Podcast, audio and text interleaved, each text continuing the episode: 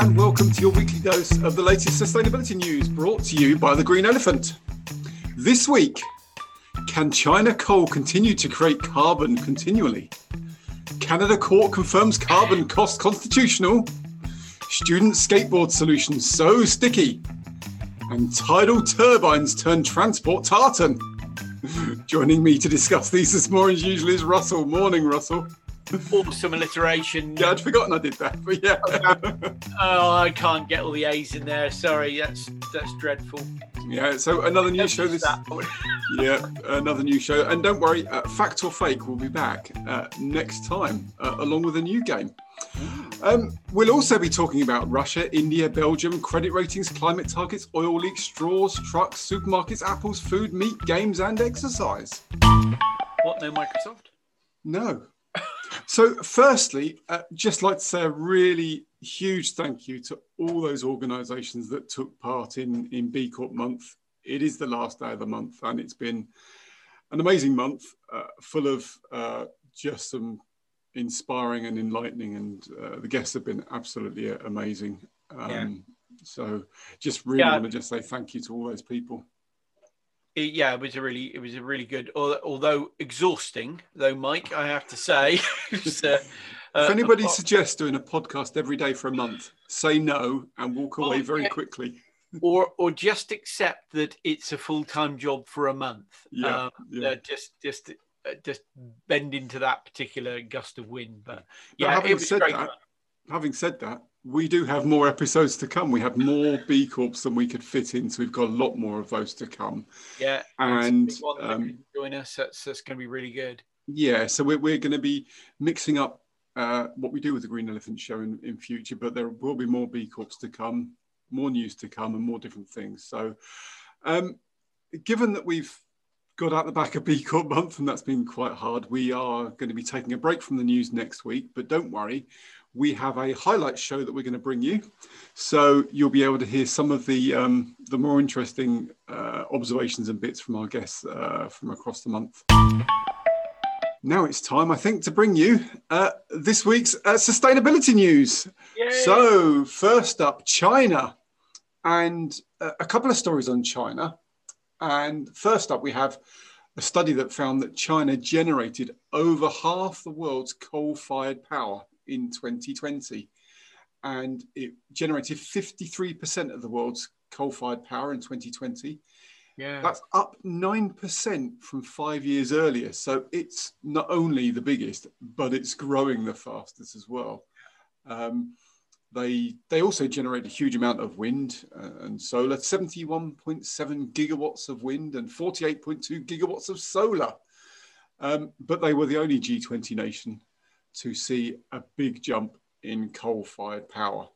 Um, yeah, and and and not only that is in in that last year it says that they've approved 46.1 gigawatts of new coal-fired projects last year. Uh, more yeah. than the previous three years combined. So their, their big problem is they're growing so fast that they can't w- rely on renewables, and so it's easy for them to throw up another um, coal power station yeah. it's old technology really, but uh, it's an horrific story really. But it's well, it, but it, it's kind of linked to we, when we had it on the show a couple of weeks ago. The, the, the Chinese government have made a commitment to um, you know, reduce their CO two emissions and, and see it peak by 2030.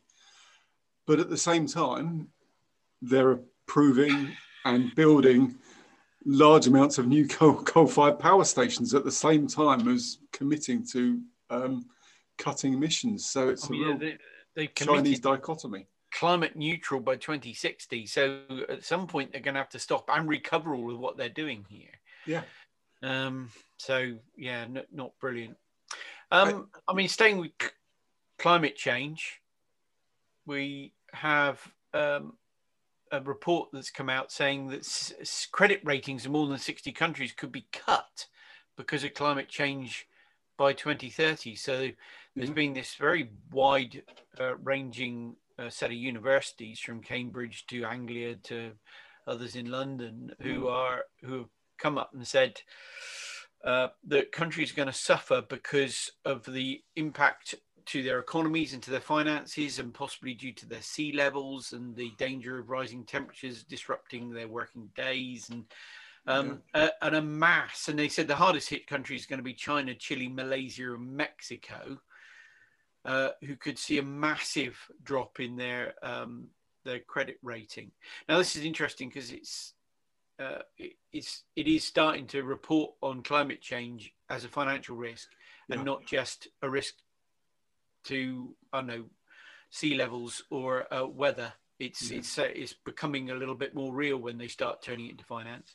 Well, you, you look at China and Mexico; they are uh, big producers of um, you know, big manufacturers of goods for the the Western consumer. And if the Western consumer is changing their habits and attitudes, yeah, um, it will affect those those markets. There's as well. yes, that's true any number of knock-on effects in, in, in that space, I guess.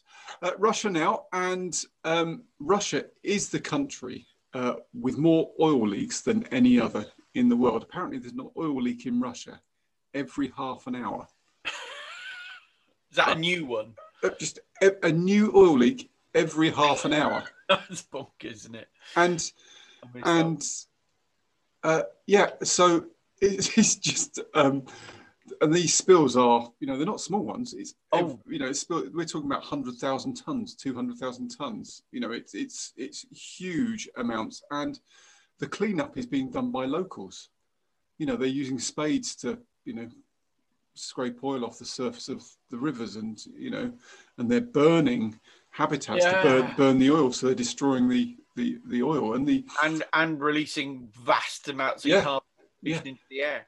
But it's a really interesting one because all the local, all the villagers, all the people in these areas with the oil spills are saying, "Well, no, we we want to keep the oil because you know that's that's our economy."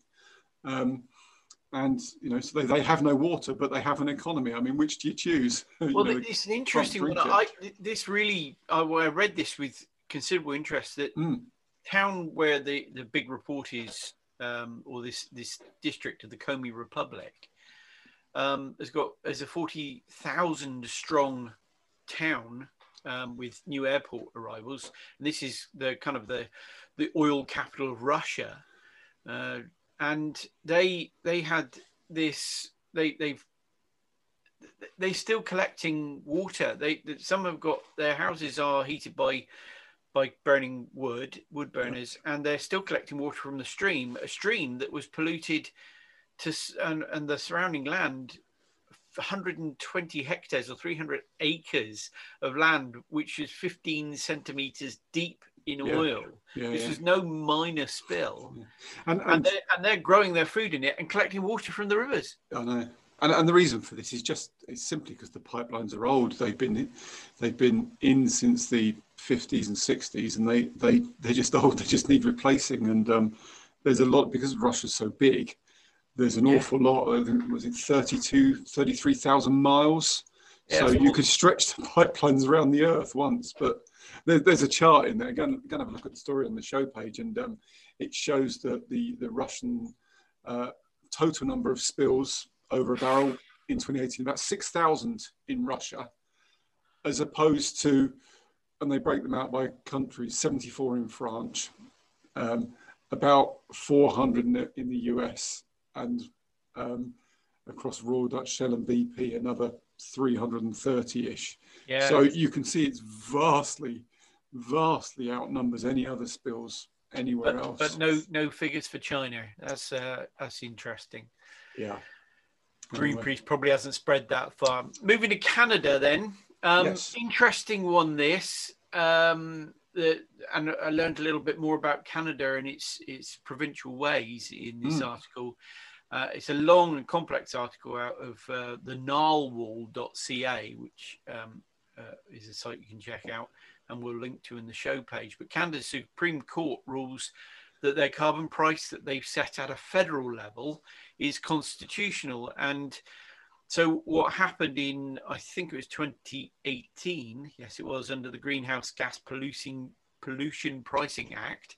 That rolls off the tongue, doesn't it? It does, yeah. Uh, um, they, they set a carbon price and, and said that it was uh, Canada wide. And then a number of the provinces or um, yeah, provinces they are called, aren't they? Yeah. Um, resisted this, and especially the top three polluters, uh, of course they did. who who released something like seventy five or seventy seven percent of the CO two for Canada, um, said that this carbon pricing was uh, was that the federal government had no right to apply it, and the Supreme Court. On a split decision, wasn't unanimous, six Yeah. three. Funnily enough, Yeah, I wonder where the three came from. Um, but in a democratic vote of the Supreme Court, they said no, it was appropriate for the federal government to do it for, and it quotes the, it's referred to as the Peace, Order and Good Government or POG power, which is a 154 year old document, which says if we're going to have good government, good peace, and good order, then uh, we need to control our carbon. But Yeah. these other three areas resisted that But dramatically. it's good good to see the lobbies, uh, the big business lobbies failing, and, and the same is Yeah. happening in India, where car makers are not happy about um, the rules that have uh, been brought in the the corporate average fuel efficiency requirements or the cafe requirements. When I saw the cafe requirements, I was thinking, oh, coffee and cake, that'd be nice. I could do with those requirements, but no, this is the, this is the corporate average fuel efficiency requirement, and Um, India are saying that um, new cars all have to be cut to a 130 grams of CO2 per kilometre, and that is quite low um, for for a new car, um, especially with a combustion engine. And Yeah. the auto manufacturers, um, particularly uh, I think Suzuki, Hyundai, are not happy because they've got till well, they've got another nine months to make all their new cars comply with this. So it's um, a really tough deadline, and the um, and the Indian government is saying no. We told you what we were doing, and we're sticking to it. So and good for them. I mean, Yeah. uh, uh, presumably there'll be fines attached to that. But Yeah. uh, and talking of um, well, fines or suing governments uh, Yes. in this particular case, Belgium has become the uh, latest country to have Mm. its citizens turn against its federal and regional authorities and sue them, uh, saying they are uh, having they, they aren't fulfilling their climate policies. yeah, Um, and they had 60 60,000 Belgians signed a petition uh, to bring this as a, a class lawsuit uh, against the same as has been done in the Netherlands, was it? And, yeah. And um, France did it. Ireland and France last year, wasn't So it? it's a we were- snowball that's rolling now. I think. well, yes, and this, this is now. I think there was a comment said something like sixty other countries, Yeah. thirty-three other countries are thinking, including Portugal, and others are thinking of class actions against their governments, Yeah. and which just reinforces the fact that our governments are setting policies that they are just not. They never do. Well, we, we've we discussed this story habitual before. We've discussed Yeah. it before, where they never Yeah, hit the targets We- they set.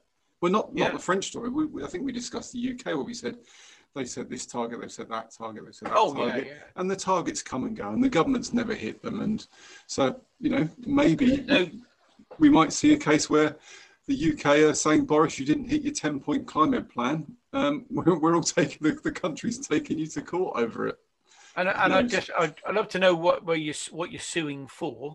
Well, Uh, we got Yeah. extra. We do extra ten groats in our pay packet for uh, policy failure. But it's it's increased pressure, isn't it? Which is which is it good, is, yeah, and visibility. Um, a, a quick one now that says that uh, lithium-ion batteries fallen by 97% the cost of them over the last 30 years, and they're used in everything these days, not just electric vehicles. You know, Yeah. power tools, laptops, phones, everything has lithium-ion batteries in them. But I think for me that this one, you know, we've got this dramatic fall in the cost of uh, lithium ion batteries and problems with lithium mining and the availability of lithium and working Yeah. conditions and all sorts of other things on the other side. And so, should the price be falling by that amount where there are these issues with the raw material that are Well, driving I that think price? Part, part of Mm. what- when I, I had a look at this in a bit more detail and had a look at the lithium price, the commodity price that's on the market. Okay. Um, and true enough, it has had a consistent fall. The cost of the commodity of lithium has a consistent fall up until January 2021, when it started to uplift quite dramatically. And I, to be honest, MIT, yeah, I, I can tell you most new, uh, the cost of a CD player has dropped dramatically from 30 years ago. It's because technology becomes cheaper as soon as it becomes familiar and, and it becomes commoditized, it drops off. But that's technology, not raw material. Well, this, I, I you know, the, the gold price hasn't fallen by 97% in 30 years, has it? No, it hasn't. But this is cost of the creation of lithium lithium ion batteries, batteries yeah. not but, just the mining and, of the. And, and that thing. was that was that was the point I was making. Yeah. Was why why with a scarce raw material and should I don't, that price come down like that? I don't, and, I, and, I and I don't think it is anymore. It's lithium's on the way Yeah. back up again. So watch Mm. that space. Mm. Um, well, let's uh, salute the success, of course, of many of our uh, fast food agencies and cafes who have started selling biodegradable drinking straws um, instead of plastic ones, and that that's great. The downside is it's now been found that 36 out of 38 brands that were recently tested of biodegradable paper um, were had detected polyfluoroalkyl substances or PFAS or PFAs, Yeah. which are lovingly called forever chemicals because they are extremely resistant to it lasts forever. biological and environmental breakdown. Um, so, uh, with one hand, we taketh away the single use plastic straw, and with the other hand, And we taketh a straw which won't biodegrade properly.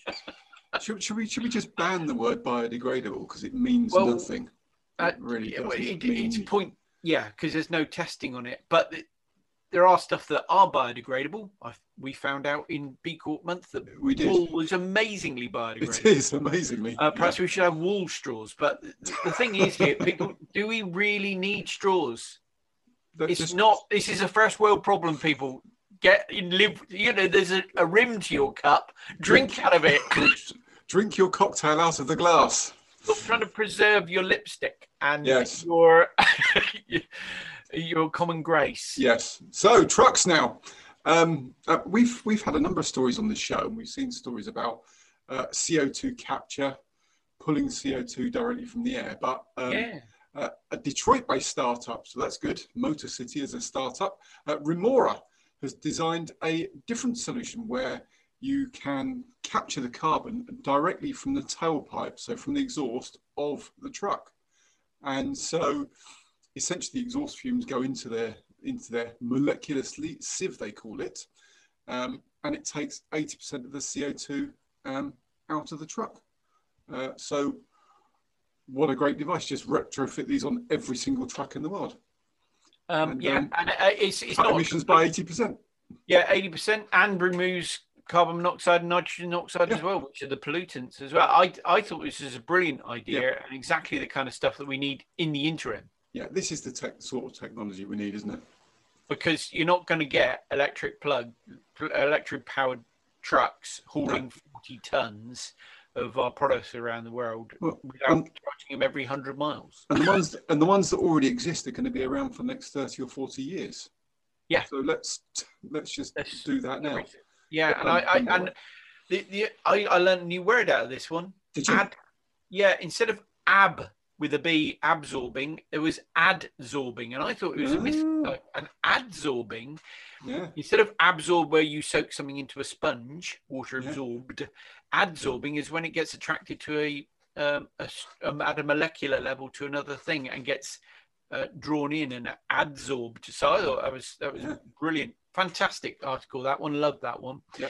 Um, as I well, I kind of like this one. Um, uh, As long as it doesn't get stuck to yourself. we're talking, hair. talking about sticky solutions. We've all Yeah. trodden in um, in sticky chewing gum on which somebody's discarded on the streets, or even worse, under your chair in the pub. Yeah.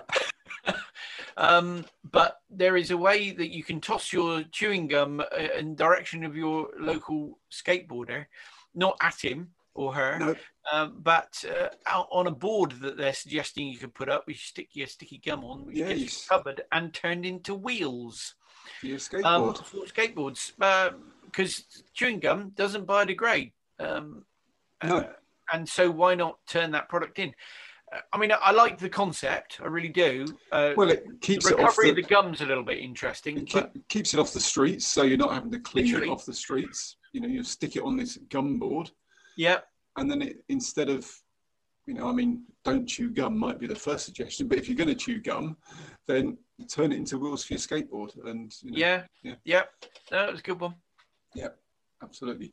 Um, electric vehicles now, the Scots they've got a solution to Oh, electric vehicles, and we That's we've- very good. They are. We've we've said the problem. One of the issues with electric vehicles is the the infrastructure, the grid, the you know where's that electricity generated? Are you just moving the the, the carbon emissions somewhere else to a coal power station that's generating electricity for the car? But no, in Scotland, uh, um, in an island called Yell, I don't know whether it's Yellow Pages or or, um, Yeah. or yelling as in Yell.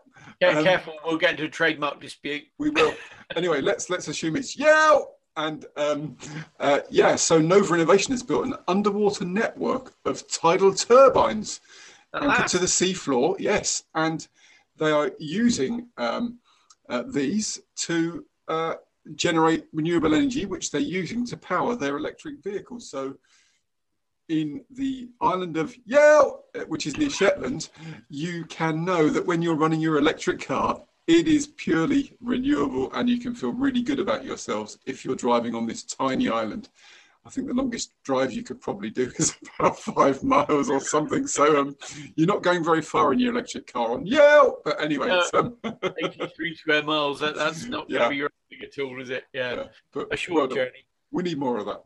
Yeah, it's good. I mean, Scotland's done really well. It's, I think it's still testing its first hydrogen uh, train, isn't it? As well, they're one of the Yeah. first 100% hydrogen train as well. So they, they're doing really well in Scotland. Yeah. Uh, as a Swedish discovery um, could save supermarkets energy. Um, Yeah. And therefore, of course, CO2 in generating that energy. And it's a simple thing, really. And some of the best things are found is as supermarkets switch from open refrigerators, which obviously and freezers, which are obviously constantly leaching, Leaking cold air. leaking cold air into uh, the supermarket and making certain aisles very chilly indeed to walk down. Yeah. Um, or nice on a hot day, I suppose. Yeah. Um, what where they have enclosed these fridges, they found that they haven't moved the thermometer away from the door. Um, and because the door obviously can, can uh, convect heat, um, it's slightly warmer nearer the door than it is at the back of the freezer where it really matters or fridge. And so a simple movement of the the Thermometer. thermometer, could save um, at least five percent of the the consumption for that freezer. um, and it makes it less loss when when you open the door, and um, it keeps it more energy Yeah. efficient. More I mean, much like the, the, the, the truck one we, we talked about, this is the kind type of technology solution we need, which is really easy, really simple. There's no reason not to do this. Move your thermometers, turn your fridges down so you're not using so much energy and just save.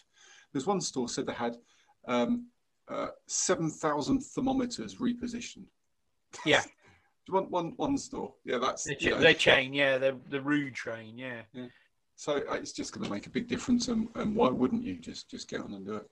Yeah. Um, one thing that is going to be different, um, Yeah. but I, I, wait to see what's going to happen because we talked uh, a couple of weeks ago about the French government have introduced a repairability index, which shows how repairable a, a, a device is. Now, Apple has said um, they're going to introduce an independent repair program and they're expanding it to nearly every country where Apple products were so, sold. Um, Yeah. But that's interesting. It's not every country, and it's only some parts of the devices that you're going to be uh, allowed to repair. And if you are repairing those devices, you have to do it with Apple parts. And if you don't do exactly what Apple say and how they say it, then you're going to be fined and banned from the repair program. So it strikes me as not a way of doing the right thing, but a way of turning what they're going to be legally compelled to do into a money making opportunity, which says, yeah, we're going to make them more repairable, but you're going to have to buy Apple parts and they're going to be expensive. And if you don't, you- you're not going to be able to do it. And so yeah.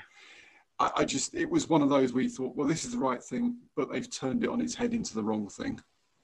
Um, so I think I think what what if they will open up a little bit more flexibility in in repairing, that would be good. But this doesn't seem to no. be it. So bad boys, no. Apple, get your act together. Let's take batteries. We've both got iPhones which are five years old, so yeah. we're, we're doing our bit for the you know by not replacing our phones. Um, but the battery life, the battery life is going, and we'd like to replace the batteries, but you can't replace it with a third party battery, which would be very much cheaper. Yeah. Have to use an Apple battery, which is very much more expensive. Uh, which in a five-year-old phone, hey. I, I suppose it's there. You know, it's when the phone gets to a point of out of security updates, then you know businesses need to be a little bit more worried, perhaps. But mm. yeah. Um, a, a completely different story now. different. this is, this is off the wall, but um, banana peel bacon. Oh, uh, packet meatloaf. Oh, I cur- hear curdled, curdled milk was one of the ingredients I saw. wilted greens. Yeah. Now, I, I kind of get it. IKEA have launched a cookbook, and that cookbook, um, and it's starting in IKEA Canada. Yep. Um, although you can download the scrapbook because I have free to download. I have got it. Yep. Um, and the idea is that there there are things that we know that are best before, but as we discussed on uh, on one of the shows, best before, but not used by. There is a big difference um, between those two things. One is an advisory, the other one is careful, you'll kill yourself. Mm or make yourself ill. And this cookbook is looking more at the best before stuff. So when stuff has gone past its best but isn't dangerous to health, you can still use it, but you need to use it in a slightly different way. Yeah. And they've come up with this this recipe book. uh, 111 pages long by Ooh. my rec- my reckoning, so a good stack of them. Yeah. Um, and they they give you tips on how to use spent coffee grounds or uh, watermelon rinds or um, cheese rinds. Um, yeah. things that you would naturally go into the bin, not even stuff that perhaps is um, just past its best. So wilted yeah. green smoothies, but it's quite right. A lot of these things are quite nutritionally beneficial and worthwhile food. And like it says, not a Swedish meatball in sight. no, no. But ah. Uh, what, what I will say, Mike, is if you download it, it gives you the recipe, and then when they t- shows you a picture of it, it pictures on a plate and they also list the ingredients of what it's sitting on. So a bowl, this type of bowl, yeah, yeah, bowl, yeah. whatever it might be, as the as the uh, stuff you can buy as well. Yeah, yeah, yeah. Anyway, staying on food, we are uh, apparently, according to a new uh, survey from Boston Consulting Group, so well respected organisation, they're saying we could reach peak meat by 2030. So that's that's a good thing. They're saying it's certainly single digit years when we're going to reach peak meat. So we've discussed a lot on the show, lab grown meats, plant based meats, meat yeah. alternatives from all sorts of organisations, and um, that, that's growing so quickly. They think that we're going to reach peak meat. They're saying by 2030, but it could happen as early as 2025. I mean, that would be amazing, wouldn't it? Another three or four years, and we're at the highest consumption of meat, and then we we go go down. Um, and that's going to save us um, uh, more than a billion metric tons of CO2. That's a lot of CO2. Yeah, going to I, as, you, as you, so. you, can probably tell by my. Uh, I know we've said on previous things whether if you're going if you want to eat something that's plant based, the best thing you could eat is a plant, um, not a highly processed plant, in my opinion. Um, yeah. And to have to watch this cultivated meat grown from animal cells. Surely that's yeah. still not vegan. Yeah, um, yeah but uh, yeah, let's let's let's move on. Um, yep. A guy has created a game. Well, he created a game called Pandemic about about twelve years ago, uh, and funnily enough, during during the um, during the what we might refer to as a pandemic. Um, uh, he, his his game became very very popular to play at home, presumably well, so people could learn how to cope. But, but yeah, he, he changed, so it's a shame we all didn't get it in 2008, where the game in which players cooperate to stop outbreaks of fictitious viruses worldwide. We could have been much better prepared. But anyway, sorry. To be honest, I'm wondering whether it's, that's what government policy's been, is they've all been sitting around this game and saying, well, turn over next. Maybe. yeah. But he's um, he got came under some pressure to perhaps do it and adjust it for climate change. Uh, and he, he had a look at it and he um, and, it, and the idea is it's a cooperative game. It's not a game of mm. winning individually. It's about winning the game as a as a group of players, and that's quite an hmm. interesting concept. Yeah. How we cooperate to win. Um, and uh, yeah, so he he got thrown this challenge um, to to convert his game over to climate change. And so he started that after a depressing start. He said, I immediately fell into a big trough of despair, basically because he probably read all about how how compelling the uh, climate change argument is. But now he has a prototype game which people are playing. Yeah. Um, and uh, yeah, well, well, well, I don't know. We'll look forward to playing that. Maybe yeah, we should well, get, well, perhaps perhaps get, we should get the pandemic, Mike. We should, well, we should get the game. We should do, uh, play Climate Change live we, could, we, could, stream live. Forget Twitch and online gaming. We could do online gaming of in a, in a different way. Um, There's an idea. But yeah, we'll do that. Um, so uh, fitness. Um, now, as I think I've mentioned before, I quite like to do a bit of running myself and try, trying to get out most days. But um, as the climate changes, uh, uh, it's likely that our fitness habits will change. And there's been a um, a review of 74 academic articles that have um, explored the difference, uh, the association between activity and climate change. And, and in summary, and go and read the, the article, it's linked from the show page, as all the stories are. Um, in summary, it says that um, depending on where you are, depending on the climate you have, your physical activity will change. So if you're in Canada or northern uh, colder atmospheres where it's getting slightly warmer, your physical activity will increase. But if you're in central southern Europe, central southern US, China, your activity will go down because as it gets warmer, you're less likely to want to get up and, and physically exert yourself. You won't have that kind of energy level in, in, in the heat to go and do those things. So uh, I think overall it's saying that activity will decrease due to climate change. So an interesting one to yeah follow. Well, finally from from me. Yes. Um, should I talk about Senator John Ron Johnson? Oh, Sen- Senator Ron Johnson. He's one of my favourite people now. I, I, love I love his view on the world. Well, what his racist and um, uh, ill-informed view? You mean?